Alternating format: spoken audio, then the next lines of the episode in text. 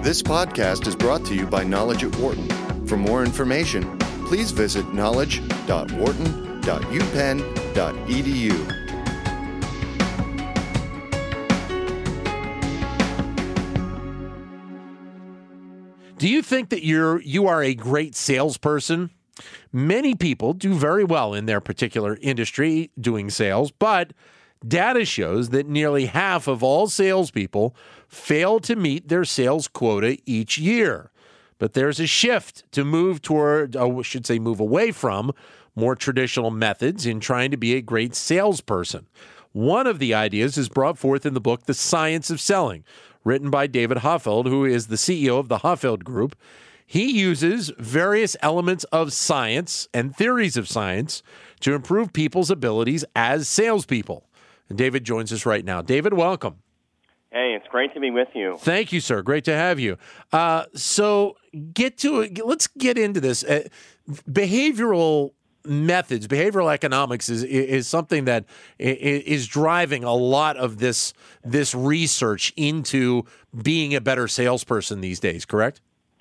You're, you're absolutely right. I mean, I always tell everyone there's never been a more exciting time to be in sales because of this literal explosion of scientific research from many disciplines like behavioral economics, also uh, neuroscience, some some fascinating research in the last decade and two from neuroscience as well as social psychology and cognitive psychology as well. And so these are all areas that have kind of caught your attention, and, and it's what uh, part of the reason uh, that you do what you do?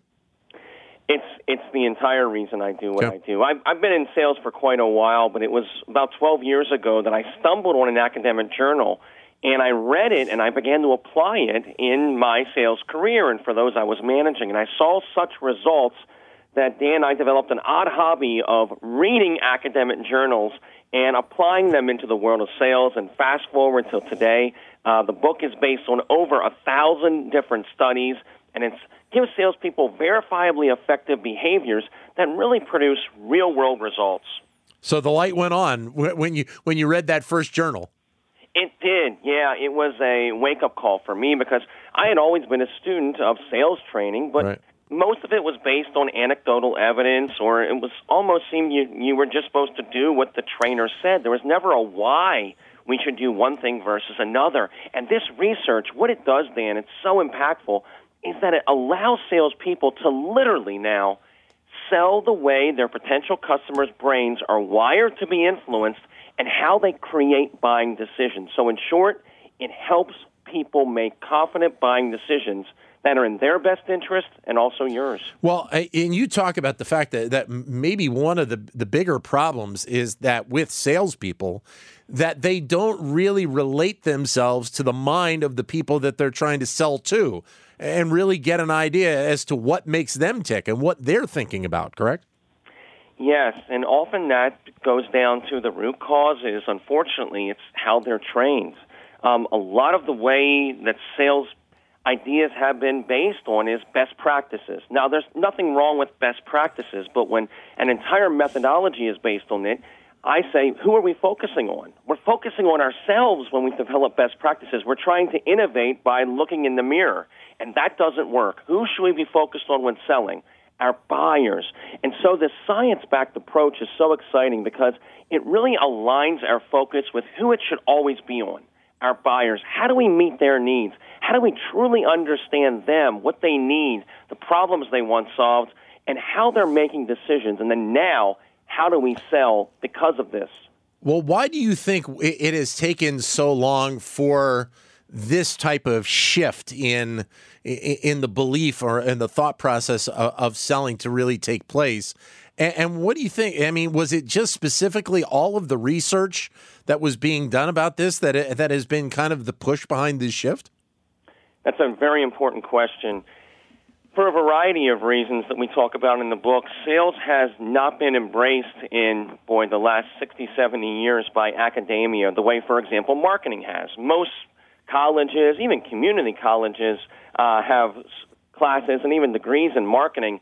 Sales has very, very few. And so there really hasn't been applying real research in the world of sales. And so there is a price to be paid to do this originally because, for example, for my firm, we spent over, well, over a decade looking at these academic journals and reading them and then applying it. So it's a very tedious, arduous task. And all these results were hidden from salespeople up until recently because they were put away in academic journals and salespeople weren't reading them. And so now the good news is they've been brought out of academia, dusted off, and applied to the real world. So now they're understandable, very practical, and any salesperson can now use them, or any business can use these strategies to instantly improve their effectiveness. David Hoffeld is the CEO of the Hoffeld Group and also the author of the new book, The Science of Selling Proven Strategies to Make Your Pitch, Influence Decisions, and Close the Deal. Uh, your comments are welcome at 844 Wharton, 844 942 7866. If you'd like to join in and ask a question of uh, David, or if you can't get to your phone, you're more than welcome to send me a quick question via Twitter, either at BizRadio111 or you can use my Twitter account, which is at Dan Loney 21. Uh, you talk about emotions, uh, and obviously, emotions when you're talking about some types of purchases end up being very important. Buying a car, buying a home, that um, that emotional attachment that that person has to that item. But it it's also the recognition of the fact that emotions are such an important part as well on the part of the salesperson. Absolutely, yes. We've all known in the world of sales, we believed that emotions matter, but until recently we couldn't prove it, or we didn't know what to do about that. So we acknowledged it and moved on with our lives. But because of some really breakthrough research in neuroscience, we have a great understanding now of how emotions impact decision making. And what they do is they would allow us to create preferences. One neuroscientist put it this way it's the logical part of your brain, like your neocortex, that allows you to look at a person walking towards you and say, She is my cousin. But it's your emotions that allow you to then say, And I can't stand her. It's the emotions that allow us to create those preferences. And so emotions aren't just involved in the decision process, they literally determine whether we choose in one direction yeah or another.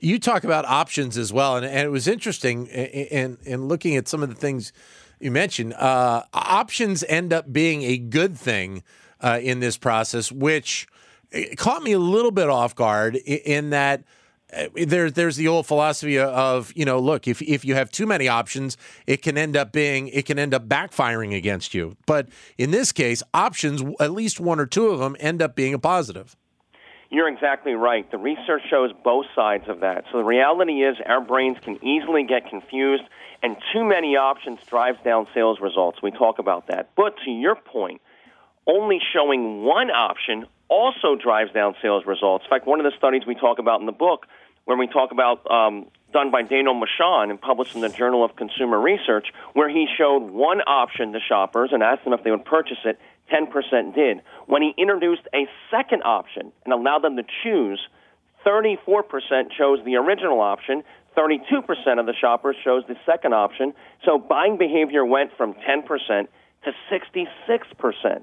So giving people a second option, and the reason that is, is because our brains naturally do comparisons. Right. When you only have one option, it's very hard for your brain now to compare it to say, is this a good product or bad product, a good price or a bad price?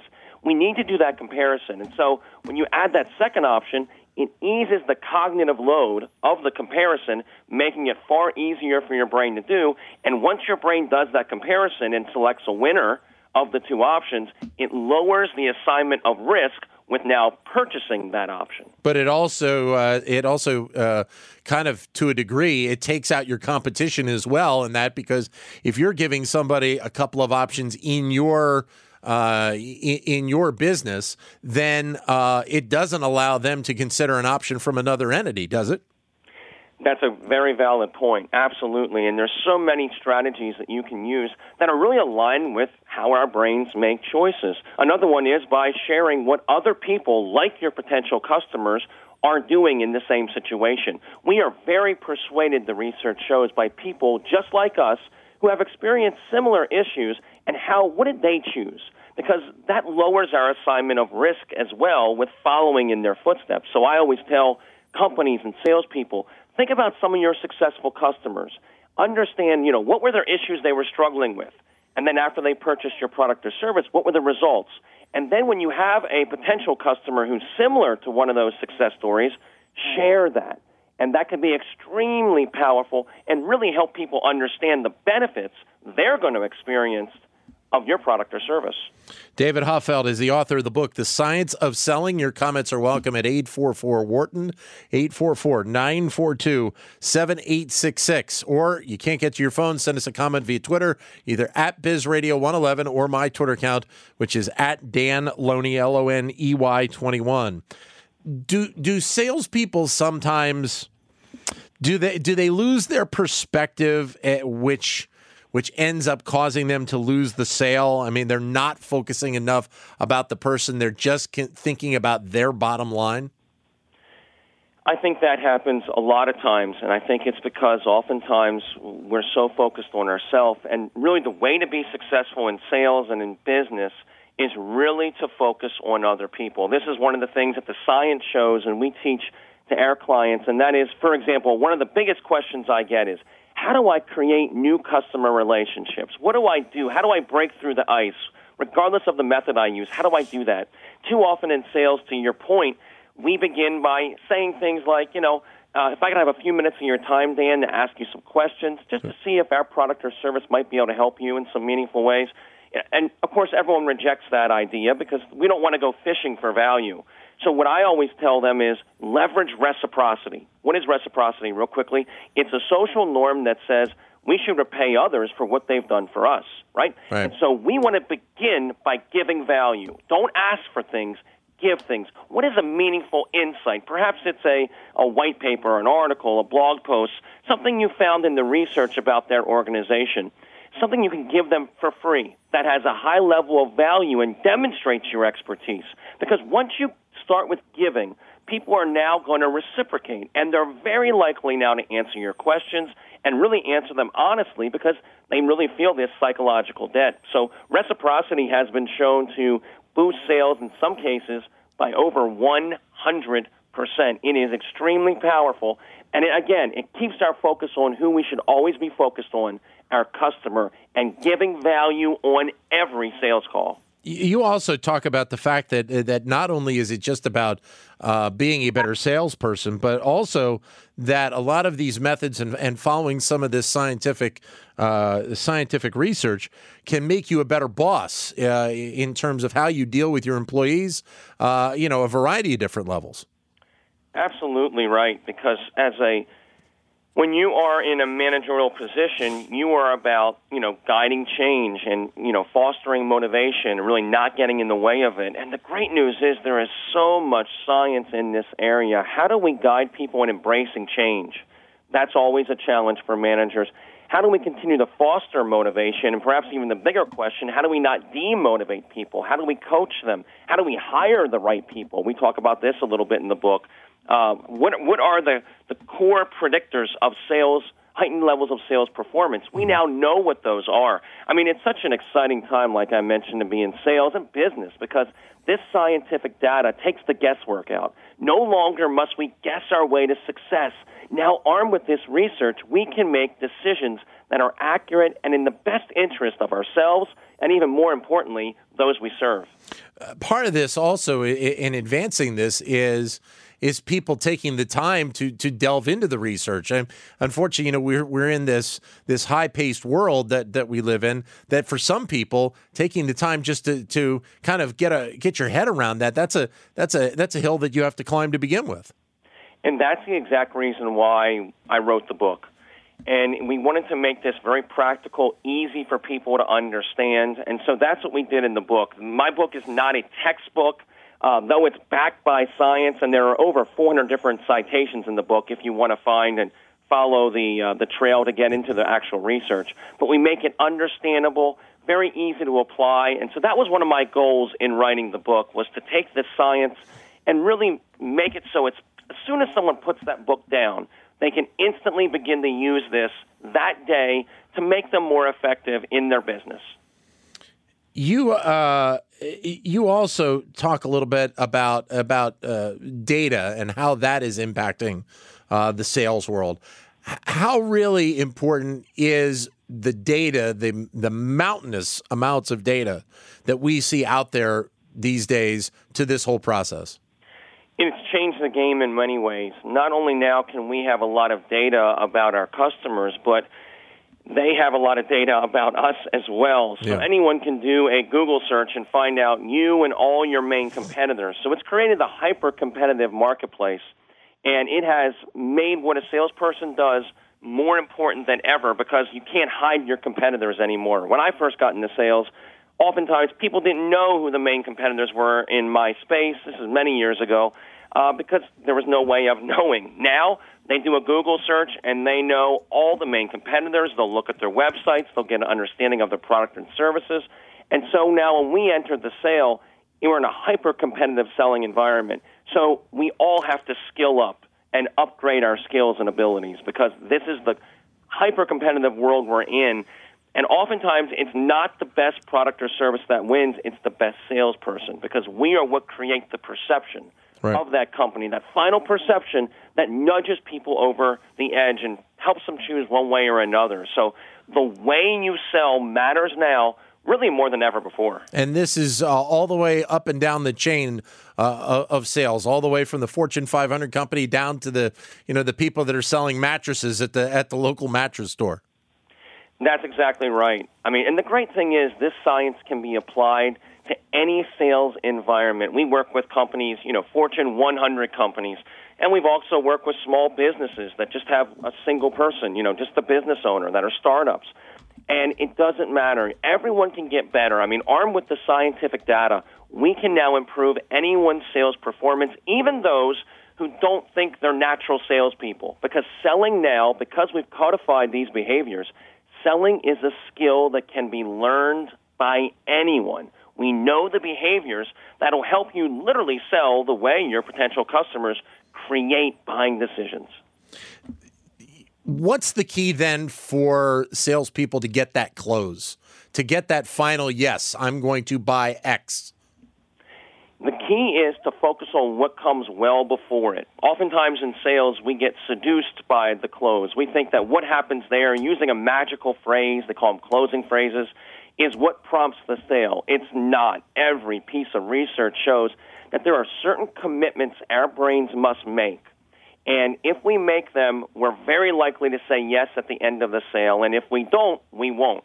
And so the way I look at selling is really a series of incremental commitments that guide our potential customers on a progression of consent, naturally advancing the sale and leading them into that final decision to purchase because that's how our brains make big choices. We first make small ones that are yeah. aligned with the big ones. It's how our brains construct them. And so we think of commitments as literally the building blocks of the sale and and it's those small commitments. I mean, p- p- salespeople, I think sometimes they they are always thinking about I got to get that final close, I got to get that that big thing at the end. Whereas if you get those those smaller ones along the way, the the the, the bigger commitment will be sure to follow most most times. That's exactly right, and that's an important thing because oftentimes. Uh, our potential customers hate the close because they feel pressured. Why? Because they've been sold to badly. They've been sold to in ways that conflict with how their brains make choices. Their brain doesn't make one big decision at the end of a persuasive request, it makes it throughout that request. And so we need to begin to look at, instead of how do we want to sell, we say, how does the brain make a decision? How can you help your potential customers make that choice? How do you make it easier for them so they walk away feeling good about their decisions? They feel confident in them, that you get loyal, happy customers, and the way you sell is such it makes such an impact on that. What about the type of, of communication that, that salespeople will have with a particular uh, particular customer, whether that be in person or on the phone or you know via email, and it may end up being a, a combination of all the three. Absolutely. In fact, it often is. So the the the mode of communication, no doubt, it matters. There's some things happening when you're face to face that are different on the phone. Um, that is highly influential. But the good news is this scientific principles are supersede all of that because they're based on how our brains work. So you can apply them in your own environment. And for example, in the book, we show you exactly how to do this with real world examples, and we have exercises that walks you through, okay, how do I take this science, these ideas, these strategies and use them today to make me more effective so I can better serve my customers. David, appreciate your time today. Thank you very much. Oh, it's been a pleasure. Thank you. David Hoffeld, CEO and uh, Chief Sales Trainer of the Hoffeld Group. The book is The Science of Selling Proven Strategies to Make Your Pitch, Influence Decisions, and Close the Deal uh, here on Sirius XM 111. Many thanks to him. For more business news and analysis from Knowledge at Wharton, please visit knowledge.wharton.upenn.edu.